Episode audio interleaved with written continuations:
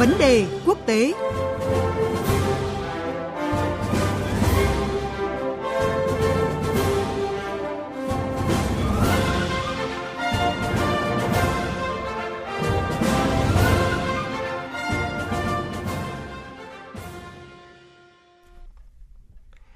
Thưa quý vị và các bạn, giới chức cấp cao của Mỹ cho biết là chính quyền Tổng thống Joe Biden đang xem xét bãi bỏ một số loại thuế đối với hàng hóa nhập khẩu từ Trung Quốc và có khả năng tạm dừng áp thuế khí đốt trong bối cảnh lạm phát và giá xăng tăng cao nhất tại nước này trong 40 năm qua. Tuy nhiên, thuế quan không chỉ là câu chuyện kinh tế mà còn cả những tính toán chính trị, ờ, khiến cho chính quyền Tổng thống Joe Biden có nhiều lý do để cân nhắc. Và để cùng bàn rõ hơn về câu chuyện này, biên tập viên Thanh Huyền có cuộc trao đổi với phóng viên Vũ Hợp, thường trú Đài tiếng nói Việt Nam tại Mỹ.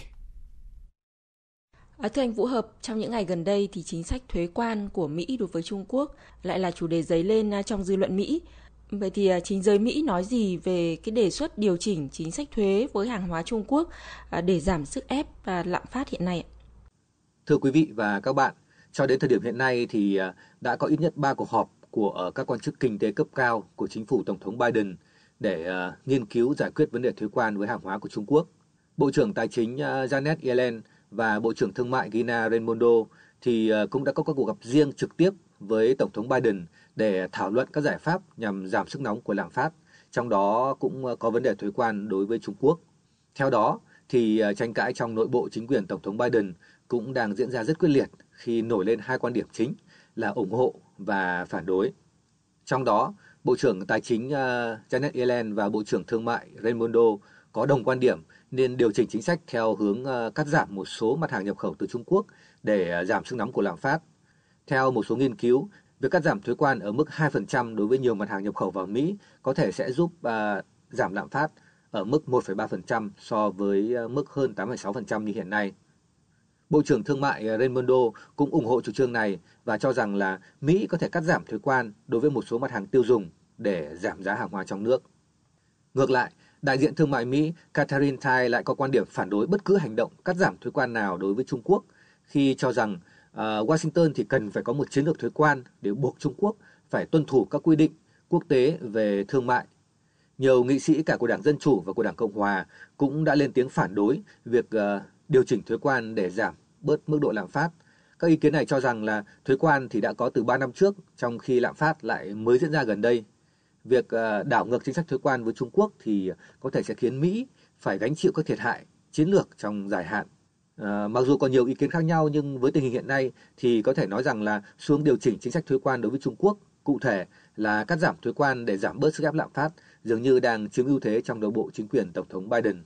Vâng, à, việc dỡ bỏ thuế quan đối với hàng hóa Trung Quốc thì có thể sẽ mang lại rủi ro chính trị cho Nhà Trắng, ờ, vốn không muốn bị coi là yếu thế trước Trung Quốc. Ờ, và chính quyền Mỹ thì sẽ phải xem xét những yếu tố gì trong cái quá trình cân nhắc nới lỏng thuế quan đối với hàng hóa Trung Quốc ạ? À, vâng, xét về sâu xa thì thuế quan được Mỹ áp dụng vì nhiều lý do để à, bảo vệ các ngành công nghiệp trong nước chống lại cạnh tranh, bảo vệ các ngành công nghiệp,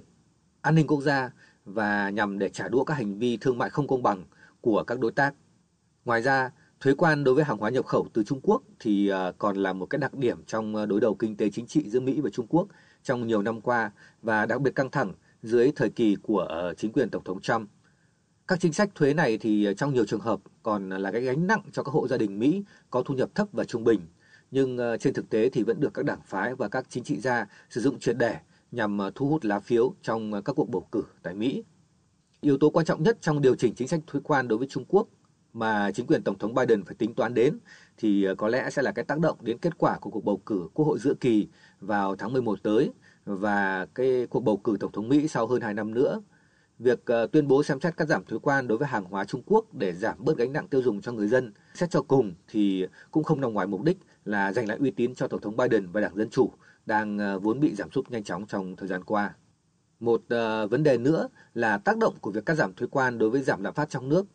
Mặc dù là có thể có các tác động tích cực, nhưng cái việc mà cắt giảm thuế quan đối với hàng hóa Trung Quốc uh, cũng chỉ là cái bước đầu và là phần nhỏ trong nỗ lực giảm lạm phát khi còn rất nhiều vấn đề khác, ví dụ như là giá xăng, giá năng lượng, uh, giá nhiên liệu chẳng hạn. Cân nhắc giữa yếu tố lợi ích chính trị và lợi ích kinh tế thì có lẽ vẫn là vấn đề quyết định đối với Tổng thống Biden về quy mô và mức độ điều chỉnh chính sách thuế quan đối với Trung Quốc. Vâng, có thể thấy trong bối cảnh à, chính quyền của Tổng thống Joe Biden dành ưu tiên số 1 cho việc giảm lạm phát À, thì ờ, có những cái khả năng nào cho cái việc điều chỉnh chính sách thuế quan đối với hàng hóa Trung Quốc thưa anh? Với quan điểm ưu tiên ờ, chống lạm phát, giảm giá tiêu dùng, có lẽ là Tổng thống ờ, Biden đang có xu hướng nghiêng về phía ủng hộ điều chỉnh chính sách thuế quan với Trung Quốc. Theo các thông tin mới nhất thì các quan chức trong chính quyền Mỹ hiện nay đã không còn thảo luận về việc có nên cắt giảm hay không mà đã chuyển sang thảo luận về việc các cái mặt hàng nào sẽ được cắt giảm thuế, mặt hàng nào giữ nguyên và thậm chí là có thể tăng lên. Theo đó thì ờ, một số loại thuế quan nhằm vào các hàng hóa nhập khẩu từ ờ, Trung Quốc không phục vụ ờ, các mục đích chiến lược của Mỹ Cụ thể như là hàng tiêu dùng gia đình, xe đạp, đồ chơi, đồ gỗ, quần áo thì có thể được cắt giảm thuế. Trong khi đó thì thuế quan đối với một số mặt hàng như thép nhôm có thể được giữ nguyên để theo quan điểm của Mỹ là bảo vệ công nhân và ngành công nghiệp thép. Bên cạnh đó thì Tổng thống Biden có thể xem xét yêu cầu Quốc hội cho phép uh, tạm thời đình chỉ một số hạn mức thuế quan hoặc khoản thuế áp đặt nhằm trả đũa các đối tác thương mại, trong đó có Trung Quốc,